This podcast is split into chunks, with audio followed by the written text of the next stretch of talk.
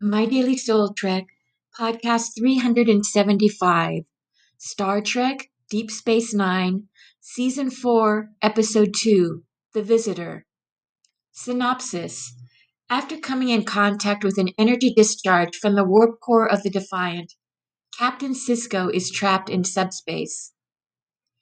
This episode can be seen as a physical representation of some of David Bohm's theories for modern physics explicate order, implicate order, and holomovement, and how they relate to some of C.G. Jung's later writings on synchronicity and the collective unconscious. The explicate order is the material world as it appears to us at any moment. The implicate order is the background reality that cannot be perceived, and together they form the holomovement. The visitor is told from the point of view of a future elderly Jake Sisko who receives a visit from a young woman, Melanie.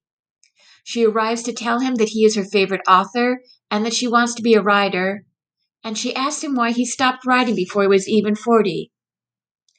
He decides to tell her why and explains that his father, Captain Benjamin Sisko, died when he was 18 when they were on the Defiant in the Gamma Quadrant to witness the subspace inversion of a wormhole that occurs once every 50 years. There was an accident in engineering, and his father was struck by an energy discharge from the vessel's warp core and disappeared. Then, years later, Captain Sisko appeared to his son on Deep Space Nine, was brought to the infirmary, and Dr. Julian Bashir ascertained that Sisko's temporal signature was out of phase and that he would be pulled back into subspace, which does happen. Decades went by. Jake Sisko returned to Earth, became an author, got married, and one night Captain Sisko appears at his son's house. Jake Sisko then decides to give up writing to try to figure out a way to bring his father back to his reality.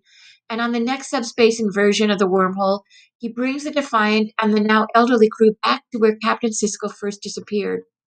Again, Captain Sisko is caught in subspace and disappears. After this, Jake Sisko eventually realizes that it is his attachment to his father that is keeping Captain Sisko trapped in subspace. Jake Sisko is also able to predict which his father will appear next, and as he is now an old man, decides that the next time he is in his father's presence, he will die, and that this will release his father from him, and they will both get a second chance to begin again from the time of the accident. When Captain Sisko appears to his son is an example of the unfolding of the explicate order that can be perceived. The time that he is trapped in subspace, still there but unable to be accessed, is an example of the unfolding of the implicate order. Combine the space we see and the subspace we cannot make up the two halves of the total flow, which is the holomovement.